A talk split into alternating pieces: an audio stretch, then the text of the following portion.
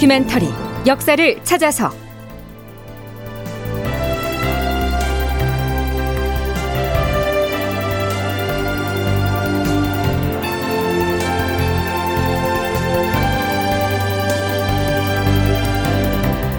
제 1106편. 광해군의 출병 지연 전략은 통할 것인가? 극본 이상락 연출 황영선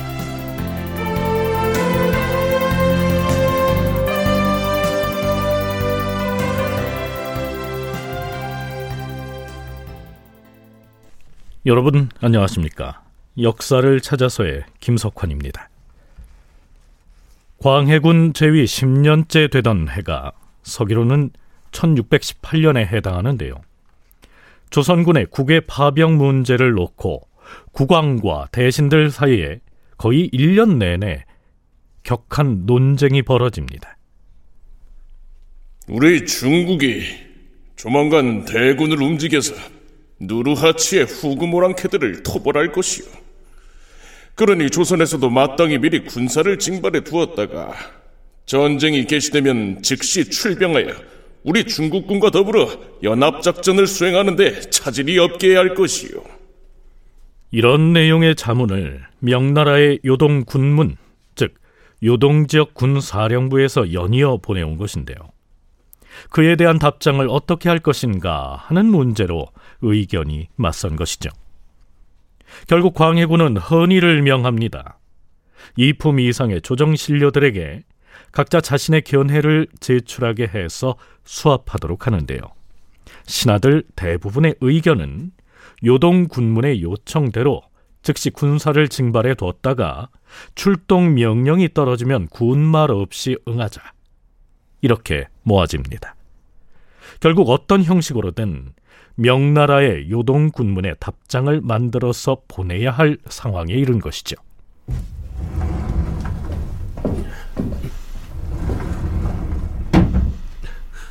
전하, 승정원에서 아래옵니다.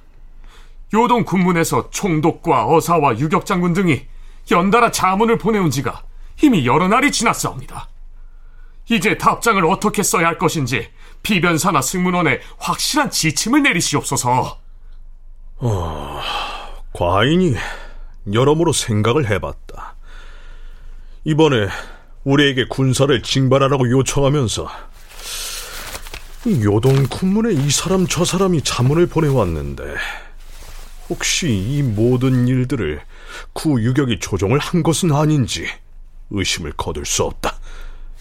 여기 어사가 보냈다는 이 자문도 실제 어사가 보낸 게 아니고 구 유격이 중간에서 계획적으로 꾸며서 보낸 것인지도 모를 일이다.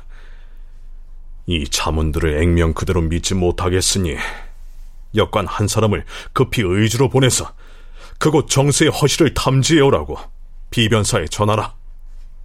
앞에서 광해군이 언급한 구유격은요. 조선의 의주 부윤 이극신이 압록강변에 초소를 세우고 군사훈련을 실시하자 맞은편의 명나라군을 의심해서 그러는 것 아니냐 이렇게 불같이 화를 냈던 바로 그 유격장군 구탄을 일컫습니다.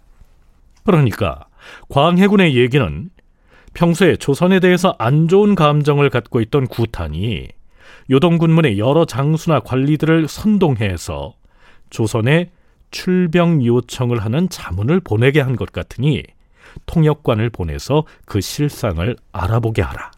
이런 얘기입니다.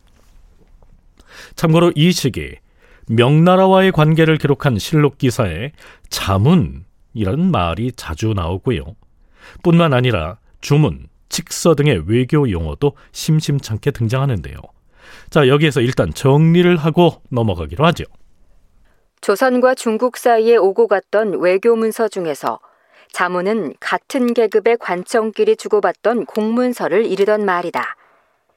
기본적으로 조선은 중국 황제의 책봉을 받는 관계였으므로 조선 국왕과 같은 계급은 중국의 예부나 병부 등의 책임자가 된다. 조선의 국왕이 중국의 황제에게 보내는 외교 문서는 아뢰 주자와 그럴 문자를 써서 주문이라고 하거나 혹은 주본이라 하였다. 반대로 중국의 황제가 조선 국왕에게 발급했던 외교 문서는 조서 혹은 칙서라고 하였으며 중국에서 황제의 칙서를 지참하고 조선에 오는 사신을 칙사라고 하였다.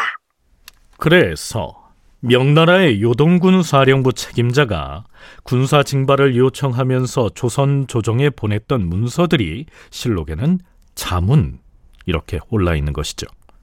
물론 그 자문에 대해서 조선 조정에서 보내는 답장 역시 자문이 됩니다.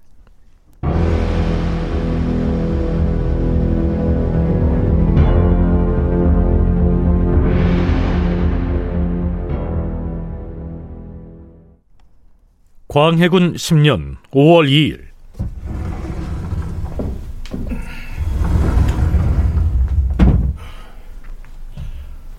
주상 전하, 좌부 승지 박정길이 옵니다. 오, 그래. 어서 들라.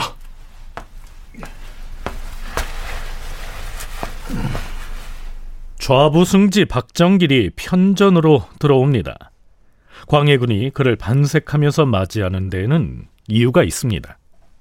광해군이 파병 문제에 대한 신하들의 여론을 수합하기 위해서 헌의를 지시했을 때 대부분의 신료들이 요동 군문에서 시키는 대로 군사를 징발했다가 전쟁이 시작되면 바로 출병을 하자고 했는데요. 단 일곱 명의 신하들만이 광해군의 의견에 동조해서 파병을 거절하거나 혹은 이 출병을 서두르지 말 것을 제안했지요. 그 일곱 명 중에 한 사람이 바로 좌부 승지 박정길이었습니다. 그들의 논리는 이러했습니다. 서강대 계승범 교수의 얘기입니다. 일곱 명 중에 세 명이 당시 승정원 승지예요. 그러니까 광해군의 이제 뭐 뜻을 따른 걸로 보는데요. 파병을 거절해야 한다. 이 논리는 뭐냐 하면은 광해군의 마음과 완전히 일치하는 건데 첫째는 뭐냐 하면은 조선은 지금 외란 때문에 피폐해서 너무나 가난하고 재정도 없고 군사력도 없다. 지금 우리 조선 땅을 지키는 것만도 벅찰 지경이다. 그러므로 우리는 들어갈 수가 없다. 그럼 우리는 뭐 하겠느냐? 번국이 뭐냐? 중화 제국의 울타리 역할을 하는 거 아니냐. 그러니까 누가 만약에 조선을 치면 그때 우리는 황제를 위해 싸울 거야. 죽더라도. 근데 지금은 누구도 울타리인 조선을 건드리지 않고 있잖아. 그러니까 우리는 압록강 남쪽에서 우리의 최선을 다하겠다. 이런 말을 한 거죠. 그런데 그 일곱 명 중에 한 명인 좌부 승지 박정길은 거기에 더해서 요동 군문에만 자문을 보낼 것이 아니고 황제에게도 주문을 보내서 이 사정을 설명해야 한다. 이렇게 주장을 합니다. 주상 전하, 신의 생각으로는 속히 주문을 작성해서 황제에게 보내는 것이 첫 번째 할 일이라 여기옵니다. 왕실의 급한 사태가 발생할 경우 제 후인 전하께서 그 위급함을 구하기 위하여 황제에게 사신을 보내는 것은 지극히 당연한 일이옵니다. 그렇게 해야 요동 군문이 중간에서 우리를 이간질하고 모함하는 일도 예방할 수가 있어옵니다. 전하, 요동의 유격장군 구탄이 우리를 모함한 사례가 한두 번이 아니옵니다. 우리가 진주사를 북경에 보내어서 우리나라의 형편이 열악하고 병력도 약하다는 것을 갖추어하려면 황제께서도 우리 조선은 병력 징집을 하지 않고 자체적으로 국경을 방어하는 방향으로 요동 군문에 지침을 내리실 가능성도 없지 않사옵니다. 오, 그대가 아랜 뜻이 매우 타당하도다. 요동에 보낼 자문은 자문대로 작성하되 급히 황제에게 보낼 주문도 작성을 해서 만들어야겠다. 대제약으로 하여금 황제에게 보낼 주문을 속히 지어서 과인에게 드리게 하라. 명나라의 요동군 사령부에 있는 관리들은 믿을 수가 없으니 황제에게 사신을 보내서 조선의 처지를 잘 설명하면 군사 징발을 피할 수도 있을 것이다. 광해군이 그런 계산을 했다는 겁니다. 자, 그렇다면 광해군은 내부적으로 출병 준비를 하지 않고 있었을까요? 그건 아니었습니다.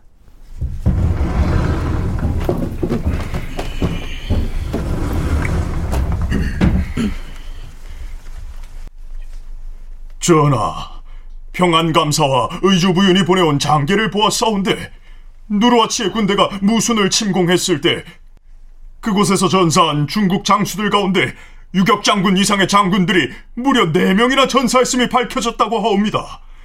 지금 후금 오랑캐의 기세가 극에 달한 것이옵니다. 언제 무슨 일이 생길지 걱정스럽기만 하옵니다. 주상 전하, 지금 중국에서도 수만의 병마가 이미 요동 땅에 속속 도착했을 뿐만 아니라 계속해서 병력이 나오고 있사옵니다. 이번 가을철에 작전이 개시될 예정이라고 하니 시간이 많이 남지 않았사옵니다. 만약에 군사를 제때에 선반에서 조련해 두지 않을 경우 큰 걱정을 불러올 수도 있사옵니다. 서둘러 전국 각지에서 정예 군사를 뽑아야 하옵니다. 그래야 하옵니다. 군사 징발뿐만 아니라 무기와 군량도 장만해야 하옵니다. 우선은 평안도와 함경도의 관찰사와 병마사에게 명을 내리셔야 마땅하겠기에 감히 아래옵니다.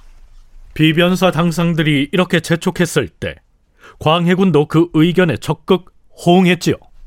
과인이 이미 각도의 관찰사와 병마사에게 내려보낼 교지를 준비하도록 승정원에 지시를 해두었으니 경들도 지금 말한 대로 차질 없이 군사를 징발하고 군량을 장만하도록 재반 조처를 취하도록 하라. 그러니까 광해군이 겉으로는 파병 자체를 반대하는 모습을 보이지만 군사를 징발하라는 명령은 이미 내려놨다는 얘기죠. 고려대 역사문제연구소 장정수 연구교수의 얘기 들어보시죠. 이미 조선은 징병령은 내린 상태예요. 이게 조선이 되게 재밌는 특징인데 이렇게 논의를 하면서도 군대는 이미 소집하고 장수들을 막 정하는 게 two track 동시에 가고 있어요. 왜냐면 나중에 정말 때가 돼가지고 황제가 막 당장 보내 이랬는데 못 보내면 큰일 나잖아요. 그러니까 이게 사실 조선인들은요, 이게 명분론만 추구하는 것 같지만 공부를 잘하는 분들이에요. 공부를 하는 사람들, 문치주의라고 하지 않습니까? 그래서 조금 이렇게 어떤 논의를 하는 것도 보고 있으면 아주 미묘한 글자의 차이로 가질 수 있는 어떤 뉘앙스 변화 같은 것들을 하는데 아주 뛰어나거든요. 그게 어떻게 보면 굉장히 뛰어난 정치죠. 그러는 동시에 최악의 상황에 대비해서 어떤 액션을 꼭 취하고 있어요. 이미 군대를 모집하고 있으면서 저쪽에서 이 일을 제기하면 아 우리는 이래서 좀 늦어졌고 그래서 보고가 늦어진 거예요라고 변명을 할 요량이었던 겁니다. 내부적으로 비상한 상황에 대비해서 군사 징집령을 내려놓기는 했지만 가능하면 조선의 군대가 압록강을 건너가서 후금 군대와 직접 전투를 벌이는 그 상황만은 어떻게든 피하려고 했던 것이죠.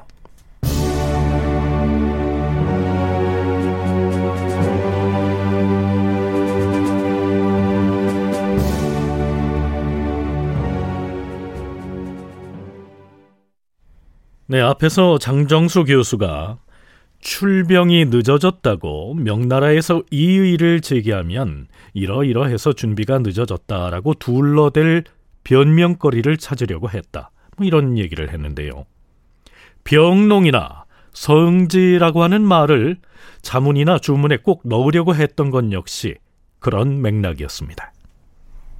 전하, 저들이 당초에 7천 병력을 준비시키라고 했을 때 우리는 그만큼의 병력 차출이 어렵다면서 난처하게 여겼사옵니다. 하운데 이번에 요동 군문에서 온 자문을 보니 수만의 병력을 거론하고 있어옵니다. 우리가 출병하는 병력의 규모를 줄이고 줄인다고 할지라도 7천 명이라는 숫자는 더 이상 줄일 수가 없을 듯 하옵니다. 주상전하, 무엇보다 출병 시기가 문제이옵니다.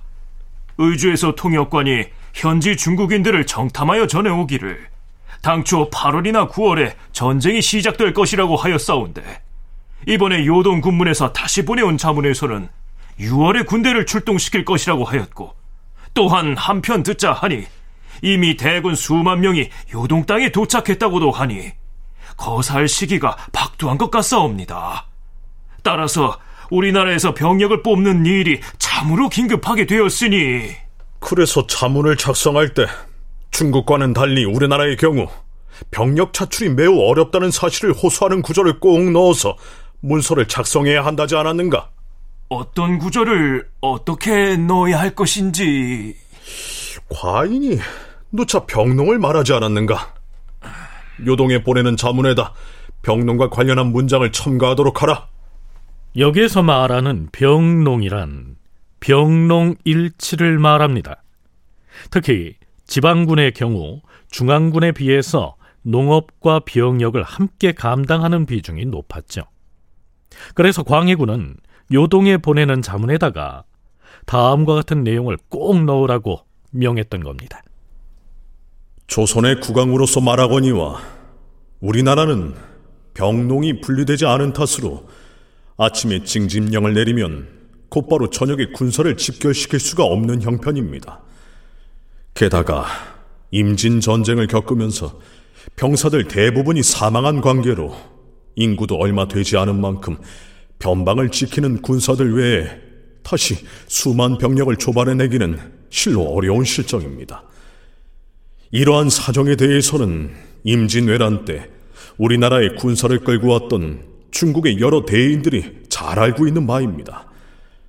따라서 우리는 수천 명의 군사를 정비해서 의주 등 국경지대에 대비하고 있다가 성지가 도착하면 그때 중국의 지위를 받는 것이 합당할 듯 합니다. 성지는 명나라 황제의 명령이죠. 장정수 교수의 얘기 이어집니다. 특히 병농 이게 왜 나온 말이냐면요. 논의를 진행하는 과정에서 시간이 지나가고 있잖아요. 그러면 먼저 편지를 보냈던 숙무 이유와는 조선의 적극적인 답변을 기대하고 있는 거죠. 근데 조선은 거기에 대해서 굉장히 이의를 제기하면서도 그렇다고 대놓고 숙무위원한테 아니 이건 좀 아니잖아요 라고 말하기가 곤란한 거예요. 근데 그 시간이 가겠죠. 그러면 시간이 걸리는 이유를 나중에 해명해야 되잖아요. 왜 이렇게 오래 걸리냐. 혹시 이심을 품고 또 의심할 수 있어요. 그러니까 이렇게 답하자는 거예요.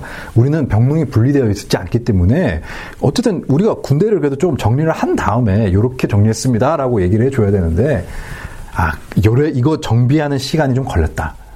라고 회답이 지연된 이유를 변명하자는 논리에서 나오는 논리지.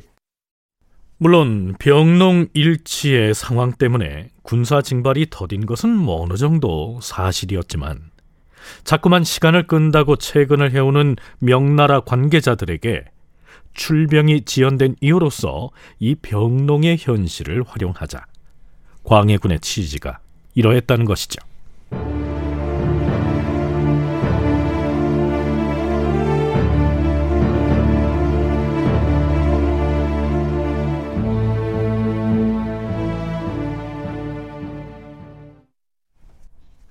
자, 이제 광해군과 비변사 당상관들 사이에 어느 정도 이견의 폭이 좁혀져서 명나라의 요동 군문에 회답하는 자문을 작성할 수 있게 됐습니다. 드디어 광해군 10년 5월 10일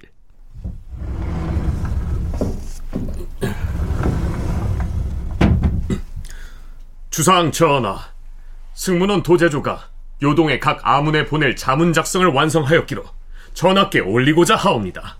오, 그래. 어서 드리라. 이렇게 해서 우여곡절 끝에 명나라의 요동군 사령부에 회답하는 자문 작성이 완성됩니다. 하지만 거기서 끝날 문제가 아니었습니다. 광해군은 그와는 별도로 황제에게 보내는 주문까지 작성하도록 명하는데요. 대신들이 반대를 하고 나선 것이죠. 다큐멘터리 역사를 찾아서 다음 시간에 계속하겠습니다.